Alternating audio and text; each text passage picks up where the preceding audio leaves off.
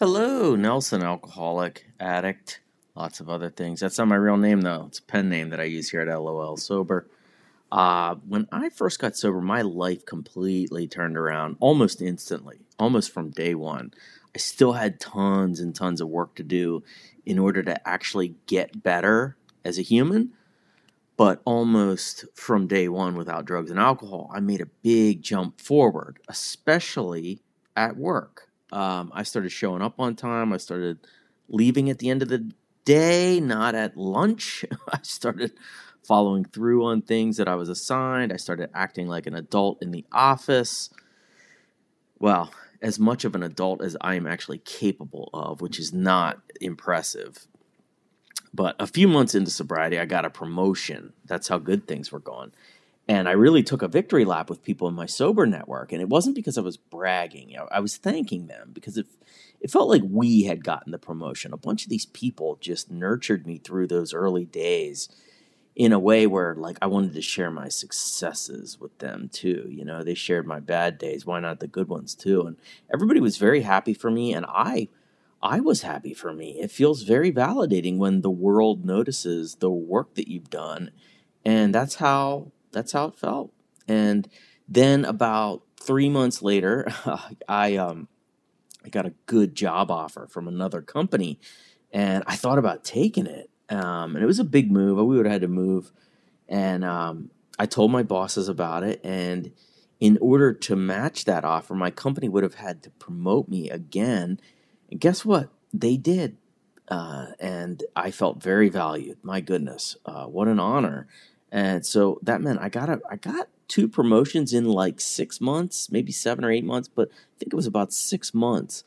And when I called my sponsor and I told him the great news, I definitely was a little bit, a little bit obnoxious. I was just like, "Guess who got promoted again? This guy." And uh, I'll never forget. He laughed and he said, "Congratulations, this too shall pass."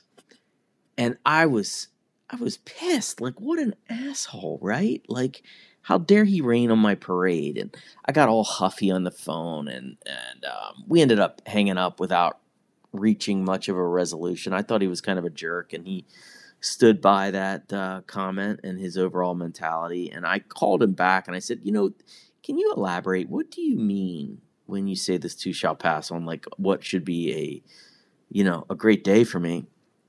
And he carefully explained to me that this too shall pass is not just a phrase that applies to bad things in life. And he said that it applies to all things good, bad, everything in between.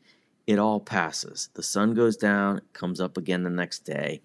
Um, and whether you had a great day or a bad day or a boring day or an aggravating day, a new day starts again. You know, this too shall pass. I didn't like that answer. Um, so I argued with him some more. he eventually said something to me that still bounces around in my head a lot. And he said, You know, you can't get promoted every day, dude. Like, you have to work hard to establish a recovery program that can stand up against good news and bad news. And I think about that a lot because I've been sober since 2008, and most of my bad stretches of recovery have been when things are really good I never, I, I who who thinks that, right? Um, I, it sounds completely nonsensical to hear somebody say that, but it's true. And I've seen it happen with others too. You know, you get promoted at work, you get married, you get two new cars, your kids are doing great, your liver test results are great. You know, you're going to be okay. You don't need a new liver. You haven't shit your pants or puked in an office trash can in a year or two. You know, you're crushing it. so that's when I tend to dial back my program. And it didn't, I've had some bad things happen since 2008, a lot ups and downs.